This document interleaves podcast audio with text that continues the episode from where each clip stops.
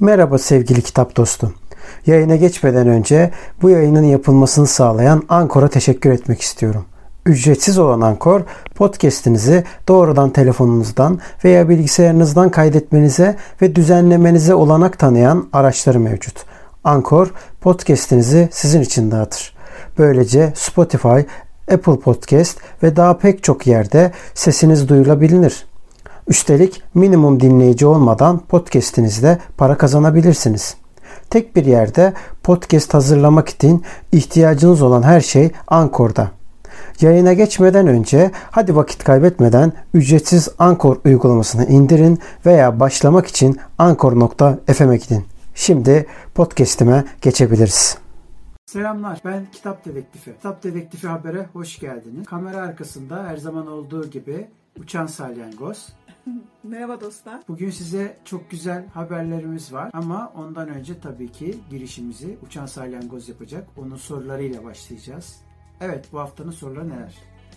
Bu hafta galiba biraz daha böyle bir yoğun gündem içerisindesin. İlk sorum sinemada. Bu haftanın sinema haberlerinde ne var? Bu haftanın sinema haberlerinde Ankara Sinema Derneği'nin Gezici Sinema Festivali var. Bu festivalde Ankara'dan başlamak üzere Sinop ve Kastamonu'da 3 farklı yerde yapacaklar. Tarihleri de 26 Kasım ile 8 Aralık arasında. Bunlardan 26 ile 2 Aralık arasında Ankara'da, 6 ve 8 Aralık arası Kastamonu'da ve 3-5 Aralık'ta da Sinop'ta yapılacak. Bir de bundan daha güzel bir haber haline getirelim. Şöyle bir haberimiz var. Ankara Film Festivali ödül törenleri de yapıldı. Bunlar sahiplerine verildi. Zaten yan tarafta göreceksiniz birazdan. Orada da kimlerin kazandığı tek tek yazıyor. Onların hepsini tebrik ediyoruz. Çok güzel filmler var. Bunun yanında Şişli Belediyesi'nin uzun zamandır yaptığı 11. Uluslararası Suç ve Ceza Film Festivali var. Orada bir Afgan kadınlarına yapmış oldukları Afganistan'daki mücadelelerden dolayı temsilen bir Afganlı yönetmen olan Sahra Harimi'ye temsilen onur ödülü verildi. Bunun yanında da fantastik bir haberimiz var. O da nedir? Yapay zeka tarafından yapılmış olan bir film var. Korku filmi. Bu korku filmi Uçan Salyangoz çok sever bu korku filmini.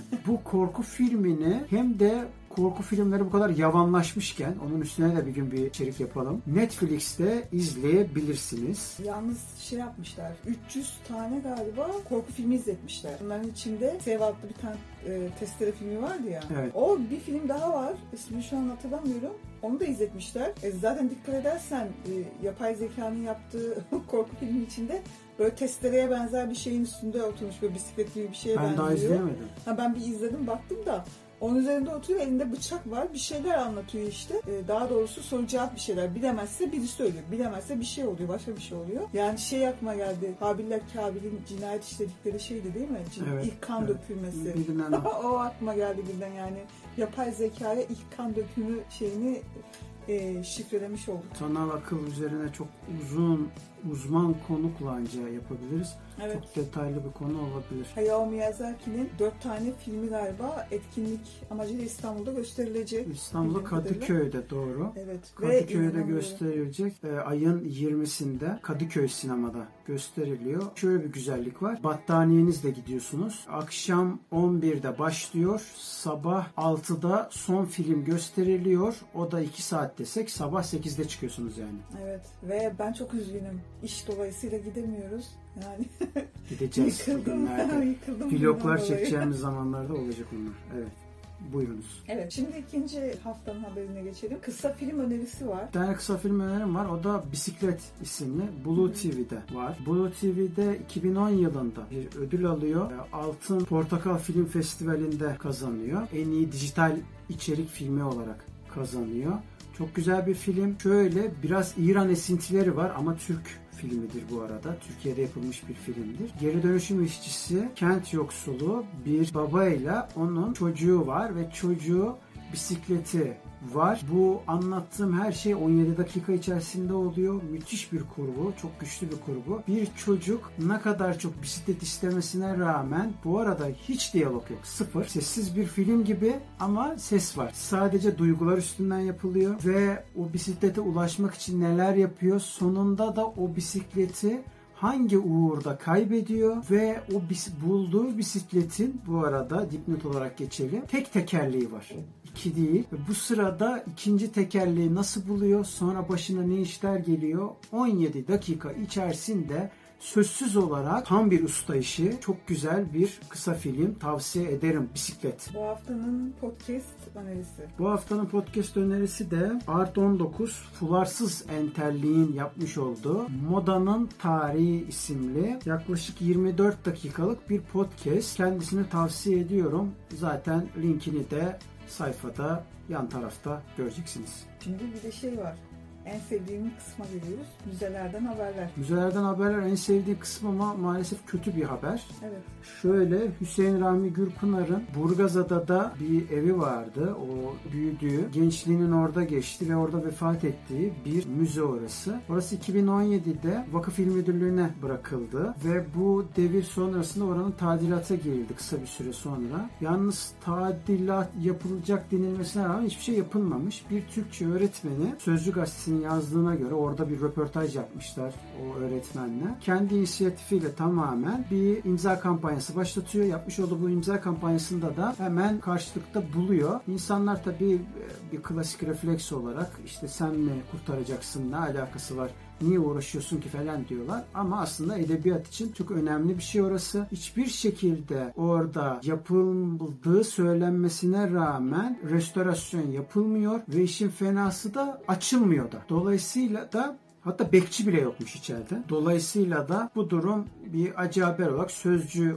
gazetesinde iletildi. Umarım hocamızın imza kampanyası bir karşılığı olur. Gazetede çıkan haberin bir karşılığı olur. Orası düzenlenir. Sait Faik'in komşusu olan Hüseyin Rahmi Gürpınar'ın evi hemen eski günlerine döner. Edebiyat severlerle buluşur. Kütüphane açılır. Müzesi de orada aktif hale gelir diye temenni ediyoruz. Evet ben bu gibi durumlara çok üzülüyorum çünkü şey mesela farklı ülkelerde farklı yazarların kaldığı evler ne bileyim kahve içtiği yerler bile bu kullanılıyor. Hem yönünden hem turizm yönünden çok önemli hem de bize ait bir kültürün bir parçası olan o kişilerin yarattığı atmosferi bir nevi kaybediyoruz aslında. Ha, bir de Hüseyin Rami Gürpınar çok özeldir. Senin yine sevdiğin bir şey var orada. Korku edebiyatının güzel eserlerini veriyorlar. Hatta bir e, Hüseyin Rahmi'yi anlatan Medyaskop TV'de bir yayın vardı. Orada mesela anlatıyordu bir akademisyen. İki, iki tarafı da açık bir ev. Hatta dört tarafı da açık bir ev. Yukarıda kalıyormuş. E, ben daha gidemedim oraya. Oraya da gideceğiz. Orada pencereler açık olunca bir de yalı da olunca yandan diyor denizden diyor Marmara'ya bakıyor bir taraf. Bir tarafta tabii Boğaz'a bakıyor. Oradan diyor denizden diyor şey diyor rüzgar estikçe diyor bizimki diyor korkarmış yazarmış kaleme diyor. Ta asılırmış diyor kaleme diyor. Korku filmleri hu hu diye ses geldikçe diyor. Onlar diyor korku korku şeyleri yazarmış falan diye. Hayatı boyunca evlenmemiş annesiyle birlikte yaşayan Evet. ve annesinin de özelliklerini bir yönüyle de taşıyan aynı zamanda da dantel falan öğren o dönemin hem entelektüel hem de tırnak içinde entel Evet. e, insanlarından bir tanesiymiş. Hatta şeyi anlatıyorlardı. Zamanında yaşanan bir yazarla olan bir diyalog. Karaköy'de mi artık Taksim'de falan böyle oturuyorlar, sohbet ediyorlar falan. O sohbetler sırasında belirli bir saat olunca hemen eyvah annem merak eder deyip hemen son vapura atlayıp geri gidiyorlar. Diğerleri belki de orada sohbete, muhabbete, içmeye ya da ne bileyim çay olur, rakı olur neyse devam ederken o hemen erkenden gidince arkadaşları bozulurmuş ama bir noktadan sonra alışmaya başlamışlar. Çünkü demişler ki annesi gerçekten merak edermiş. Çünkü öncesinde yaşı çok büyük olmasına rağmen bu yaştan sonra niye annesi merak edecek falan diyorlarmış. Ama yok annesi yaşlı o yüzden merak eder falan diye böyle şey yapıyorlarmış. Evet. İlginç bir kişilikmiş. Şahsına münasır birisiymiş. Ya yani. zaten kitaplarında falan okuduğunda da o espri, e,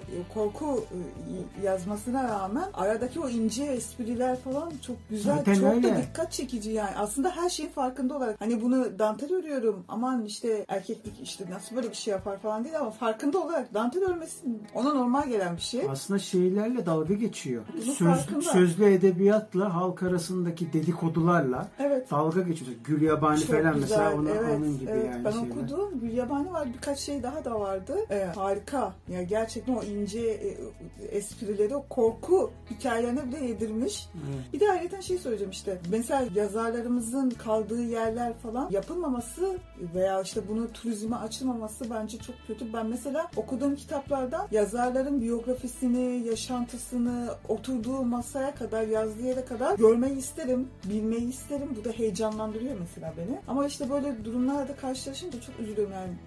Dostoyevski, Kafka gibi imkanımız olmadığı için onları göremiyoruz ama o bile beni çok heyecanlandırıyor. Bir kendi ülkemizde de böyle işte önemsiz duruma düşmesi önemli yazarların e, kaldığı yerler dahilinde bile olsa o çok üzücü bir durum. Bana kalırsa zaten bu özel şirketlere değil de mesela vardır şeyinki de bir yarı kurumsal diyelim mesela Said Faik'in aynı adadaki evlerinden bir tanesi. Ücretsizdir girişi vesaire ama tam anlamıyla bir devlet kurumunun işletmesinde değil orası. Bir vakfın işletmesinde. Halbuki onun yerine müzeler müdürlüğüne devredilse bu bu gerçekten ne olur mesela? Taraftan hem gelir olur. Nasıl gelir olur? Ama vatandaş da yani Türkiye Cumhuriyeti vatandaşı da ücretsiz olarak elindeki müze kartıyla başlangıçtaki çünkü müze kartları çok uygun yerlere olması gerektiği gibi yani çok uyguna. Onun ne güzel bir sisteme oturtturdular. Eskiden öyle değildi. E, müze kartta giriyoruz her yere. Başlangıçta standart bir yıllık bir kerelik bir ücret veriyoruz. Sonra giriyorsunuz ve bunu mesela bu sisteme oturtursak diğer müzeleri de bu şekilde yapsak hem masraflar karşılanır, hem devlet kontrolünde olur, hem tertemiz olur, hem vatandaş rahatlıkla yararlanır. Ha, öte yandan da turistler de geldiği zaman bizi ne kadar aslında yabancı turistlerden bahsedeyim elbette ki yerli turistler değil. Elbette ki bunlardan yararlanırlar. Dediğin gibi Kafka gibi işte Dostoyevski gibi Tolstoy gibi evlere gittikleri zaman gördükleri muamelenin ki oralarda da özel işletmeler var anladığım kadarıyla. Bizde olmadığını aslında ne kadar da olması gerektiğini vatandaşın kültüre ulaşmasının aslında ne kadar güzel olduğunu yani biz mesela şeye katılmıyorum. Turizme açılması meselesi var ya. Bazı yerler doğru da biz her yere turizme açıyoruz bu sefer de. Bu da başka noktalara gidiyor. Hı hı. Vesaire yani dolayısıyla da e, bence yapılması gereken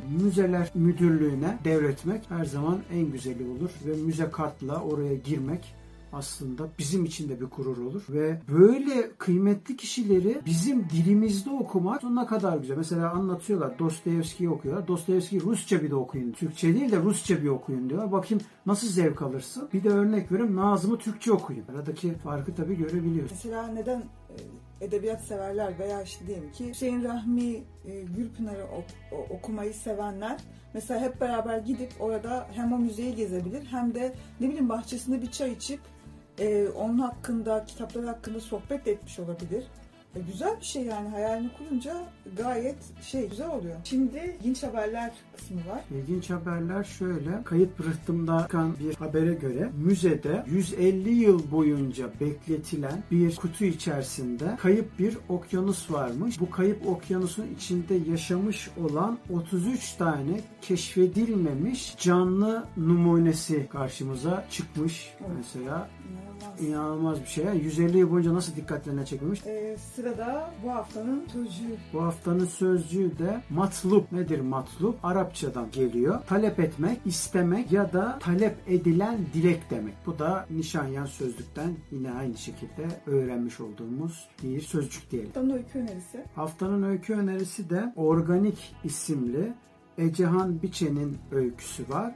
Bu öykü İtopya ile bilim kurgu arasında bir öykü. Aslında günümüzle gelecekte olabilecek androidler arasındaki bir geçiş dönemi, bir kütüphanecinin yaşadığı o ikilem. Bir taraftan köyünü özlüyor, öte taraftan da androidler artık öyle bir noktaya geliyorlar ki hak arama noktasına geliyorlar. Bu sefer de insanlar androidlerin de haklarını aramaya, androidler de insanların haklarını aramaya noktasına geliyorlar. Orada artık neyin gerçek, neyin yalan, neyin bilim kurgu, neyin bilim kurgu olmayıp gerçek anlamda gerçekleşebilecek, belki de yarın olabilecek bir şey olduğunu çözemiyoruz, kestiremiyoruz. Bunu çok güzel, hiç sıkmadan ama biraz da uzun bir öyküyle anlatmış. Evet. Şimdi bilim kurgu deyince benim aklıma lisede okuduğum bir kitap geldi. Mo'nun Gizemi'di galiba. Gülten Dayıoğlu'nun kitabı.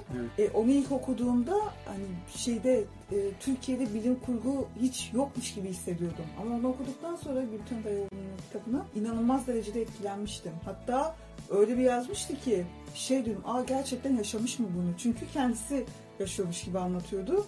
Orada da bilim kurguyu çok güzel yedirmiş e, karakterler üzerinde. Bu aklıma geldi. 3 3 cildi var. Evet 3 cildi var ve ben e, bayılıyorum o kitaba. Altın kitap evi 3 Aa, cildi evet. var. Buyurun. Bu haftanın yeni çıkan kitapları. Bu haftanın yeni çıkan kitapları bir tanesi Geçmişten Günümüze İstanbul Lezzetleri isimli. İstanbul Büyükşehir Belediyesi'nin İstanbul kitaplığından çıkmış. Sokak lezzetleri ve aynı zamanda da lokanta lezzetlerini tarihten günümüze kadar getiriyor. Ve bunu yaparken de aslında İstanbul'un mutfağını çok kişi bilmese de aslında Truva Savaşı'ndan bu yana gelmiş olan yani savaştan kaçan bir grup insanın başlarında da bir kral olan bir grup insanın buraya şehir kuralım demesiyle aslında başlayan bir yani bu yönüyle de Rum kültürünü de taşıyan ama öte yandan da Anadolu'nun üzerinden geçen birçok medeniyetin de bıraktığı izlerin yemek kalıntıları diyelim. Bunların da içinde yer aldığı müthiş bir kültür var. Burada da tabii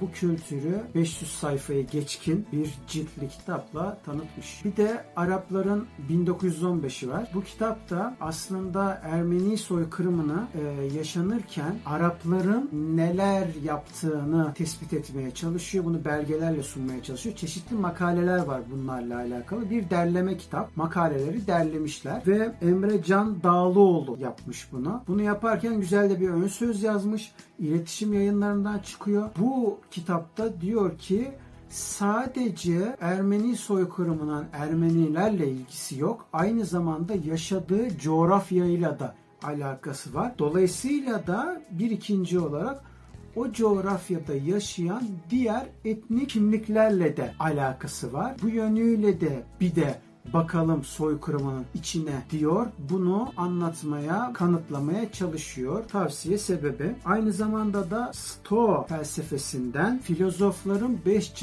isimli tamamen sohbet üstünden Stoacı önde gelen felsefecilerin yer aldığı kişilerle birlikte, felsefecilerle birlikte oturup çay içerken yapılmış olan sohbetleri anlatan bir kitabımız da var. Evet, bu haftanın yayın evi önerisi. Bu haftanın yayın evi önerisi de Mitos yayınları. Mitos yayınları da yaklaşık olarak 500 civarında tiyatro kitabı basmış ve uzmanlığını bu yönde geliştirmiş. Özellikle de en popüler kitaplarından birisi Bertolt Brecht'in 11 tane ayrı ciltli bütün tiyatro eserlerini toplu halde bir külliyat haline getirmiş.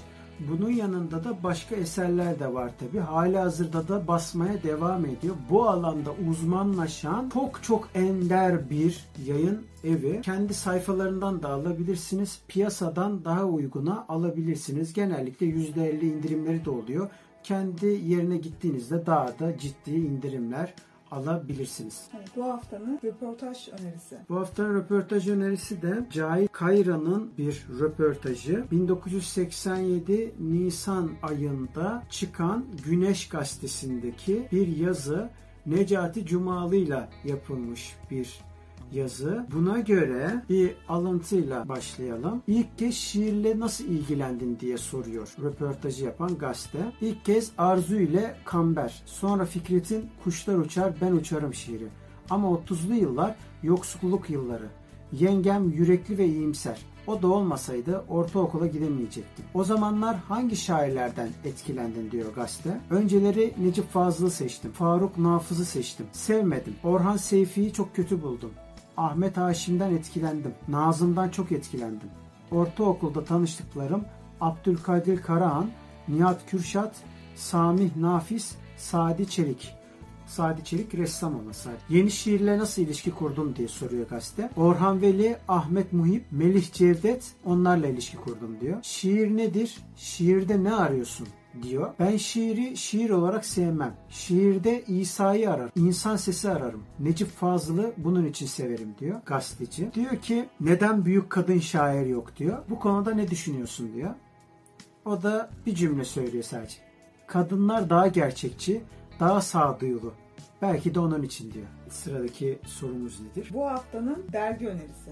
Bu haftanın dergi önerisi Noktasız Dergi isimli 2020 yılında üniversiteli gençlerin kurmuş olduğu bir düşünce dergisi. 3 ayda bir çıkıyor ve içeride aslında akademik makaleler gibi ama aslında akademik olmayan çok güzel yazılar var. Ben açık söyleyeyim bayıldım yani. Ve 2020'de tabii çıktığı için çok fazla sayısı da yok. 3 ayda bir olduğunu da hesap edersek çok fazla sayısı da yok. Ama ona rağmen sayfasından ücretsiz olarak PDF'ini elde edebilirsiniz. Noktasızdergi.com Biraz enteresan ismi ama böyle com. Buyurun. Benim sorularım bu haftalık bu kadar.